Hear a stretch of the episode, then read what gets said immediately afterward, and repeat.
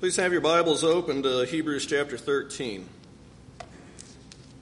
We're in chapter 13, and we were there for a little bit of the time last week.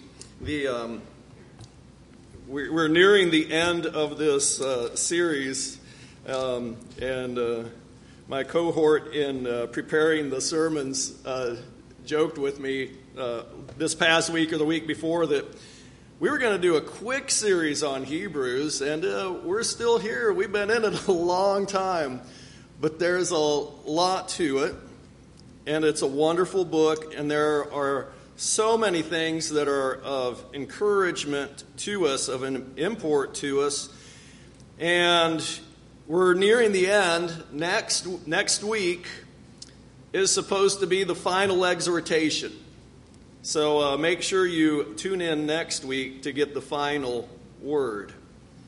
But here we are. I, I usually don't do something like this, but I used a silly little title, called it a salad sermon because it has two healthy servings of let us.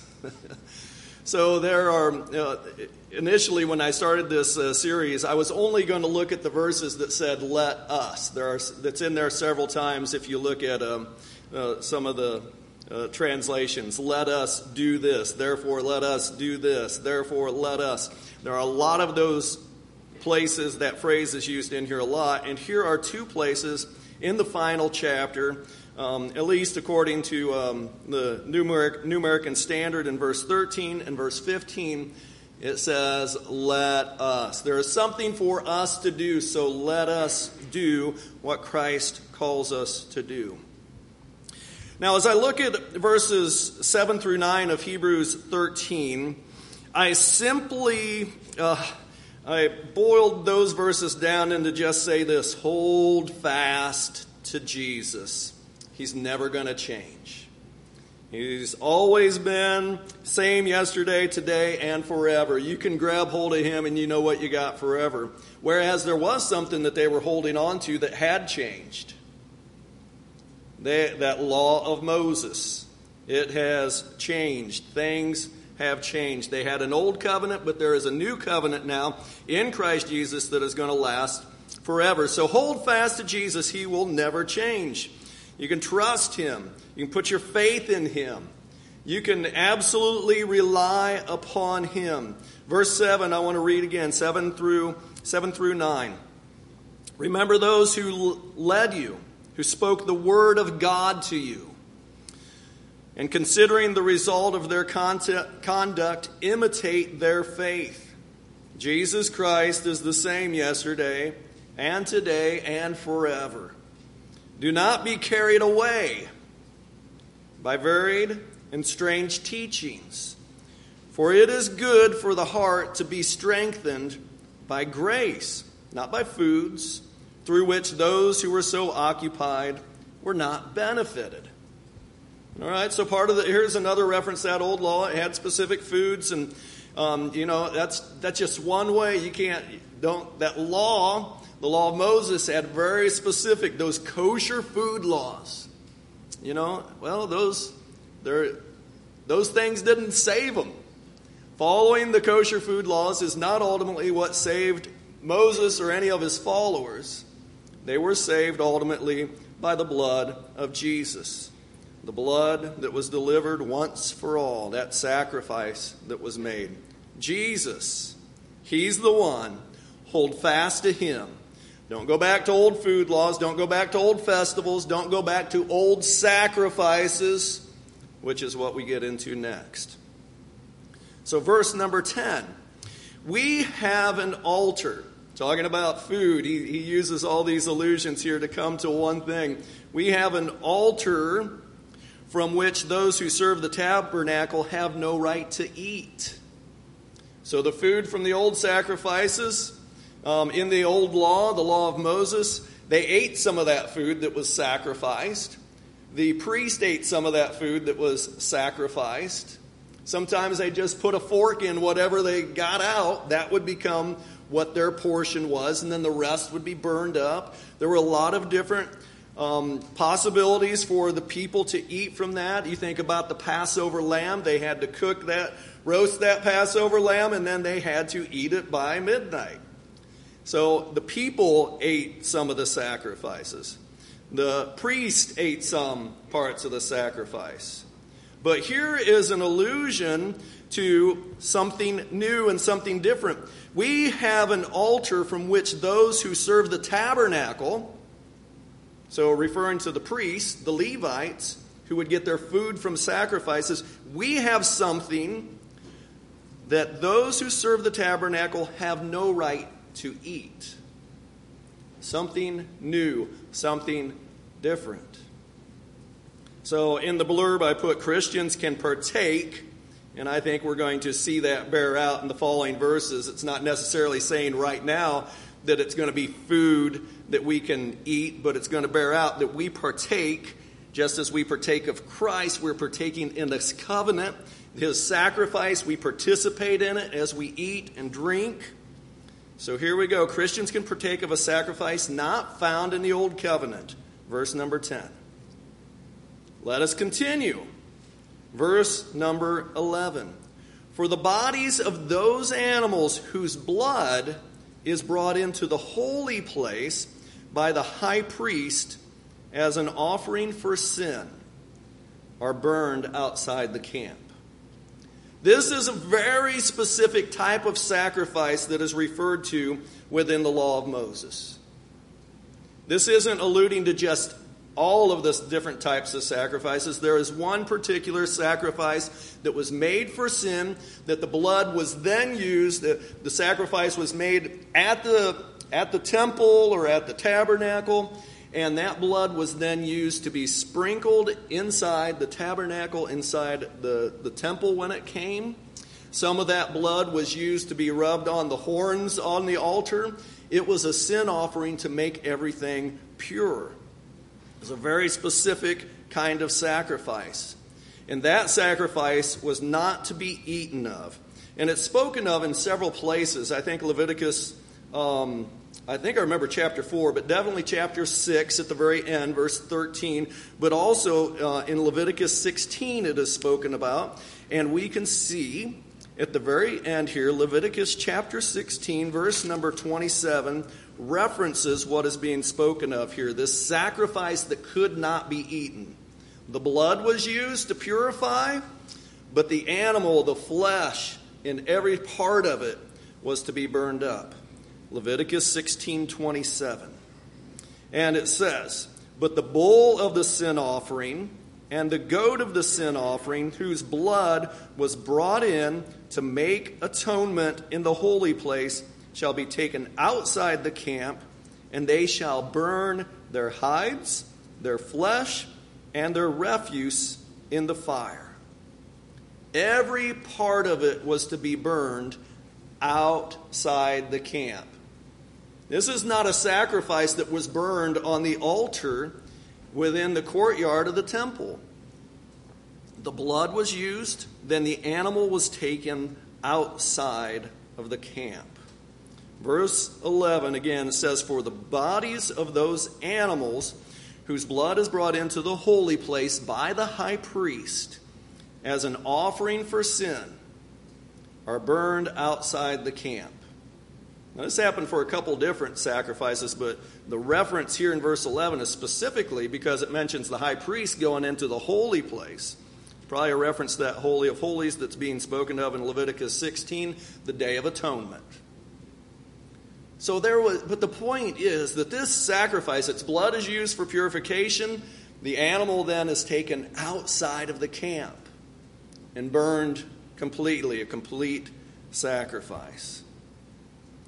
Now, the application of this is in verse 12.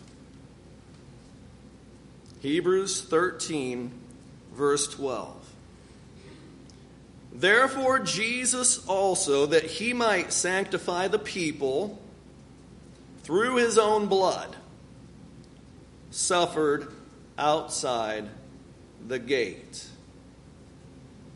Now, I see within this that this idea of that he might sanctify the people, the reference in, chap- in, in the previous verse was the, the high priest going into the holy place and sanctifying things within the temple. And now this reference here says that he might, Jesus, that he might sanctify the people. A reference to us, I think, in my mind, that this is refer- referring to us as the temple. A recognition of Christians as the temple. The speaker here is alerting to the people the fact that you are the temple of God. So there's a powerful statement even there that that that temple that they would go to and uh, make their sacrifices at and celebrate their feast, they'd make those pilgrimages there.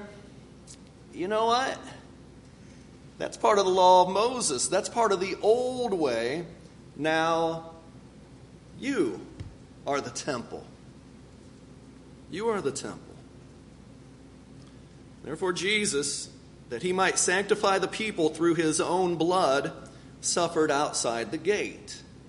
So, for him to be able to sanctify the temple, to sanctify us, he had to, his blood had to be offered in such a way that it could be sprinkled and cover, cover us, spiritually speaking, uh, within the language of Scripture. Then also, his body had to be to go outside of the camp. For his blood to be used in such a way in the manner of what was shown in that Levitical law, then the sacrifice itself had to be taken outside of the camp. And as it said, its, its hide, its flesh, its, its refuse, its inward parts, it all had to be burned, sacrificed outside of the camp. So Jesus satisfied, he became a fulfillment of that sacrifice. Jesus fulfilled that scripture. Now, let us continue. So it was one part to another part, therefore, hear this, therefore, Jesus did this. And now here's the application. Verse 13.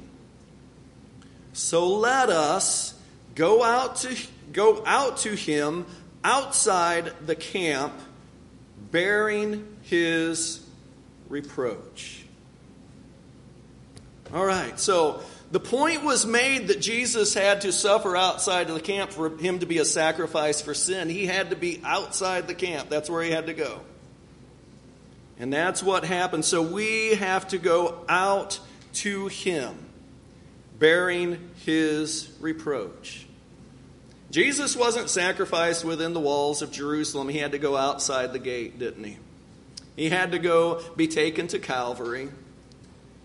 He was taken outside of the walls of Jerusalem. He was not inside the temple. He wasn't within the camp. He was taken outside and suffered and died for us on that cross on Calvary. And that cross, this has already been alluded to, was a cross of shame. He had to bear reproach. Look at Hebrews chapter 12, verse 2. Hebrews chapter 12, verse 2 says, Fixing our eyes on Jesus, the author and perfecter of faith, who for the joy set before him endured the cross, despising the shame, and is set down at the right hand of the throne of God. Now, there's so many things mixed up in here, but why was the cross shame. Why did he why did he have to endure the cross? Why did he have to he didn't care about the shame as I wrote in the the point here the cross was shameful. It was filled with shame but but he didn't care. He was murdered in the presence of wicked men. He was crucified as a common criminal. And even Scripture itself declares that anyone who is hung from a tree is cursed. So there, everything about the cross, there was no glory in it from those standpoints. But the glory is there, though, that Jesus was willing to die and to suffer that shame, to endure that cross.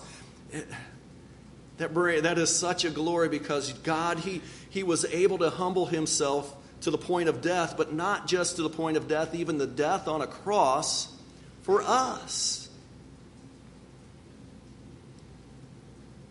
And so, here in the midst of this lesson to these Jews, to Jewish believers who have once lived the lifestyle of the law of Moses that dictated everything in their life, and now they have come to Jesus, and there is a new covenant that they, they now have life in. And they have this new Savior that they follow. There is a lot of powerful um, exhortation for them. So the cross was shameful, but Jesus didn't care, and so the, the example is for us to go outside the camp. And I, I say us, I, I have to keep this in the place of talking to the Jews, right? What do you th- when the Jews heard we have to go outside of the camp, we have to go outside of Jerusalem, we have to go outside of the encampment of the 12 tribes of Israel, we have to go out. Verse number two, I mean, excuse me, point number two under uh, this reference to uh, verse number 13, it says, to participate in this sacrifice. The sacrifice alluded to in verse number 20, in verse number 10. To participate in this sacrifice, the Jewish believers had to let go of the old covenant.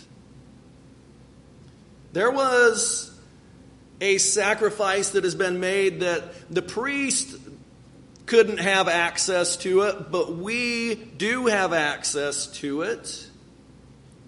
And if you want to participate in this new covenant, as I refer to us and get our thoughts down here on this communion table, the feast that we partake of, which comes from a sacrifice, these Jews had to leave the camp. They had to leave Jerusalem. They had to get out of Israel, so to speak.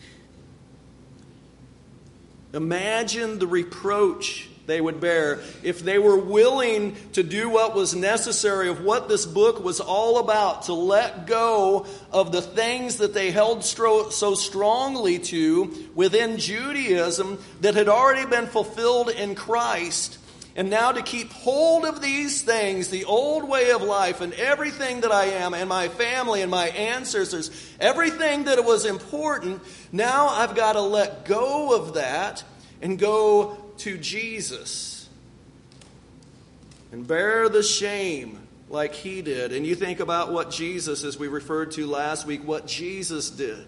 What, what he had said that, that he said that, that I, I bring I didn't come to bring peace, but to bring a sword. And father is going to be against son, and son against father.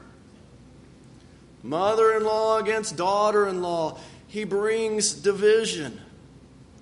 And these people knew the great amount of reproach that was going to be upon them. If they were going to say, oh, you know what, I can no longer participate in a sin offering because Jesus has made that offering.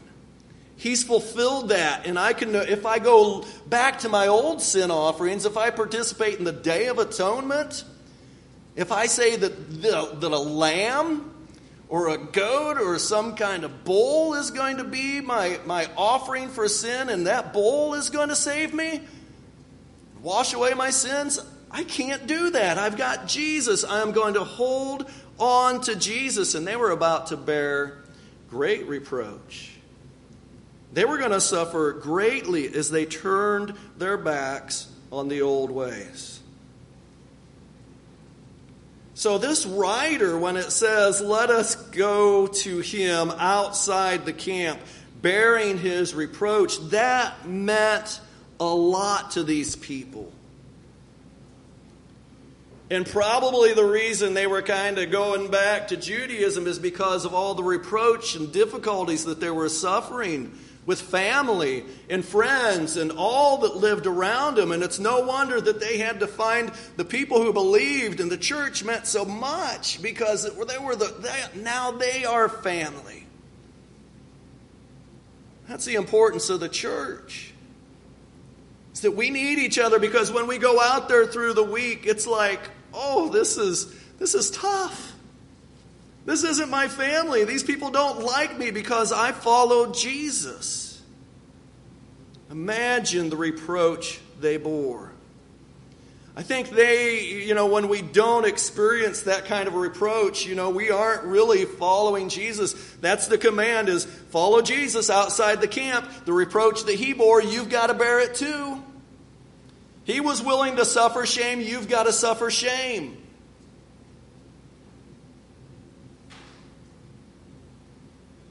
Point number three in there, I, I tagged on the next verse. It says, For here we do not have a lasting city, but we are seeking the city which is to come. Hey, if you want to grab hold of things eternal, then you got to let go of the things that were temporal.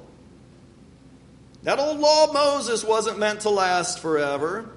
There was always, even before the law of Moses came, there was a promise that was made to Abraham that there would be a seed that would come, the promise that came through the seed, through Jesus Christ. The promise would be that all nations would be blessed through him. Don't hold on to the old law and let go of what Jesus offers for everyone.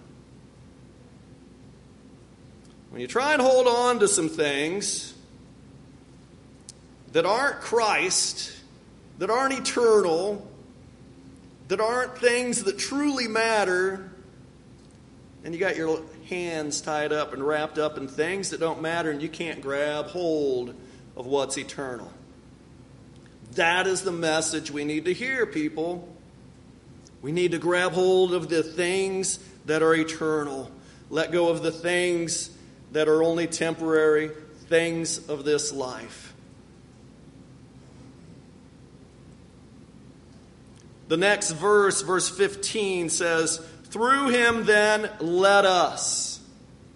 Let us continually offer up a sacrifice of praise to God, that is, the fruit of lips that give thanks to his name. And do not neglect doing good and sharing for with such sacrifices God is pleased. And as you can see in my outline, I, I do, this is one of the rare times that I, I feel critical of uh, the New American Standard, but it, that literal foot, the, the footnote is given there that the, where it says give thanks to his name. It's literally confess his name. Confess his name. So therefore, let us continually offer up a sacrifice of praise to God. It's a continual thing. We're acknowledging the name of Christ when we're here together, but it's also we continually do it when we're out within in the world. These believers who were very Jewish and had Jewish families, they were they were being commanded to continually offer confession in the name of Christ confessing the name of Christ amongst their family and friend who said, um, You know what? We got a, a high priest that serves over here in the temple. And you're saying we should leave him and go to this other priest. That's not what we do. We're Jews, you know. They were to continually sacri- offer up a sacrifice of praise to God, and that is the fruit of lips that confess his name. Everything we should say should be honoring Christ, should be speaking Christ. We should be, everything should, when you go to work, when I don't care if, if you're typing all day long, you should be doing it such a way that honors Christ. And when you have an opportunity to speak the name of Jesus in a great and wonderful way, you need to do so. We must speak the name of Jesus. We need to confess his name. We don't say it once before we get wet and then rise up to a new life where we just kind of say it when we're safe together.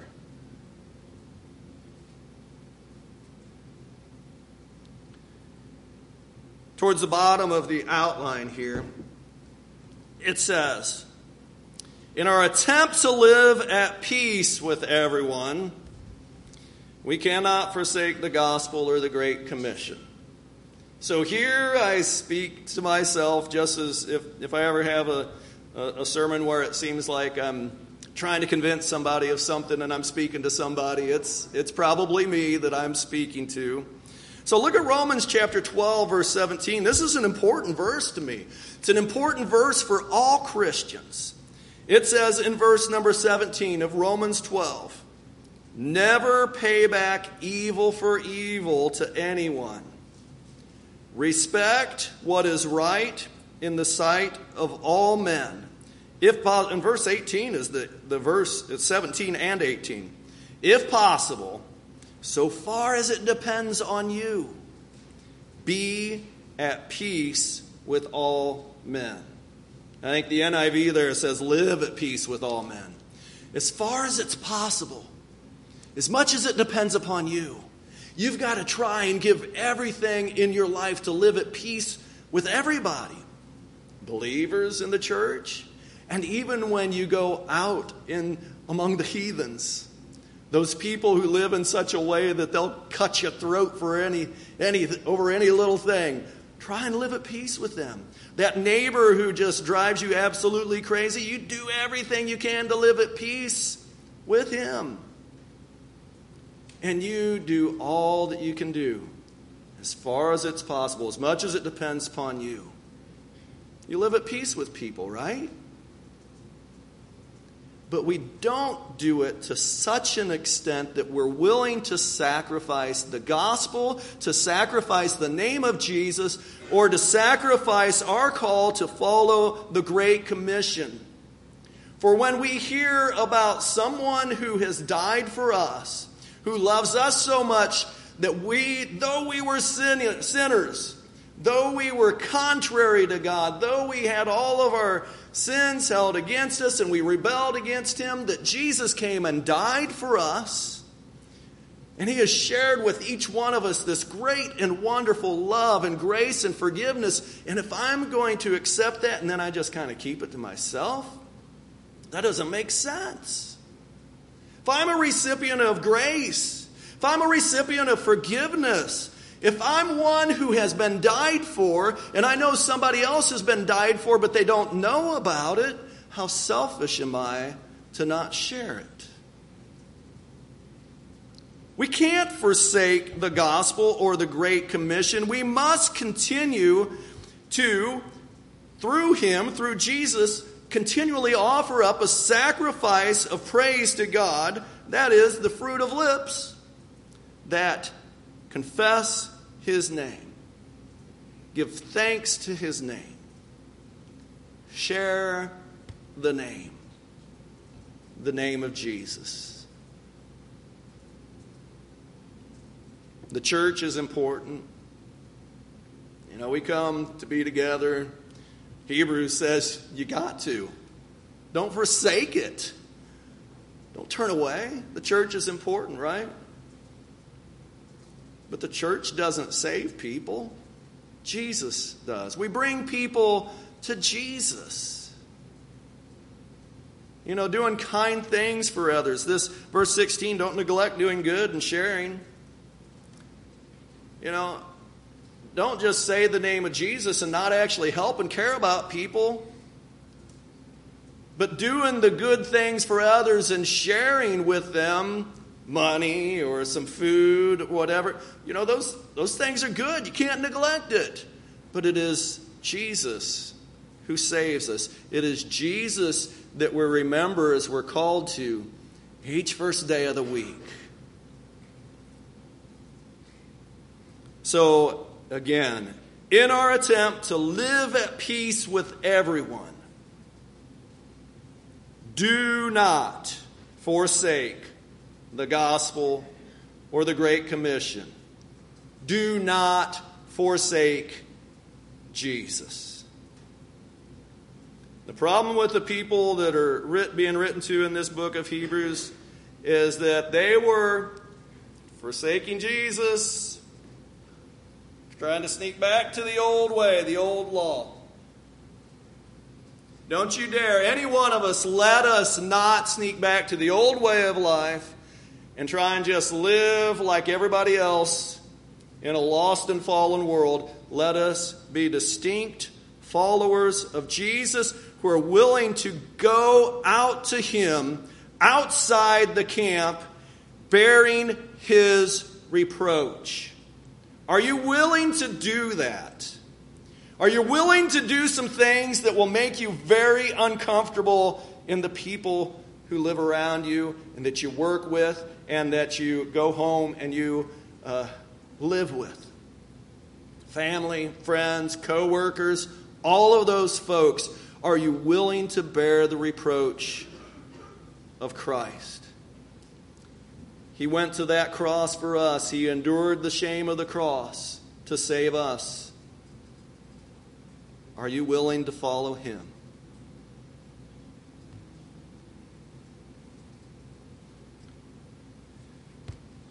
As we partake of the communion here today,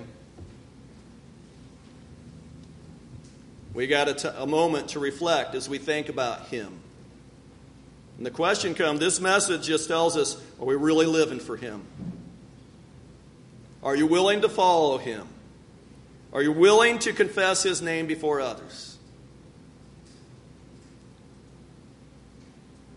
We need to be faithful and act like followers of Jesus. And if there's anybody not here today thinking too far ahead or something, anybody let me start that one over, I think. Anybody here today, or anybody who is not here today and listening later, I don't care when it is that you hear this message. Today is the day of salvation. Today is the day when you realize that there is the Son of God who sacrificed himself on a cross, and it was horrible shame, horrible pain, and the spiritual suffering. I don't think we can begin to imagine what truly happened on that cross. We can't imagine the suffering that he bore for us, for you, to save you from your sins, to give his blood so that he could be the atonement. That blood would be that sprinkling that could be given to cleanse you and me, that you have the opportunity to then be the temple of God if you just let yourself believe in Jesus. He, he will come and live within you if you're willing to give up your life, confess His name, be immersed into Him, and be raised up out of water into a new life. The gospel call. And then to go forth from this that day. And all of us, when we think back to the day that we're immersed, we need to think about that day as the day that we started going forth, sharing, confessing the name of Jesus. You can be a part of that too. If you need Jesus in your life, let us know today.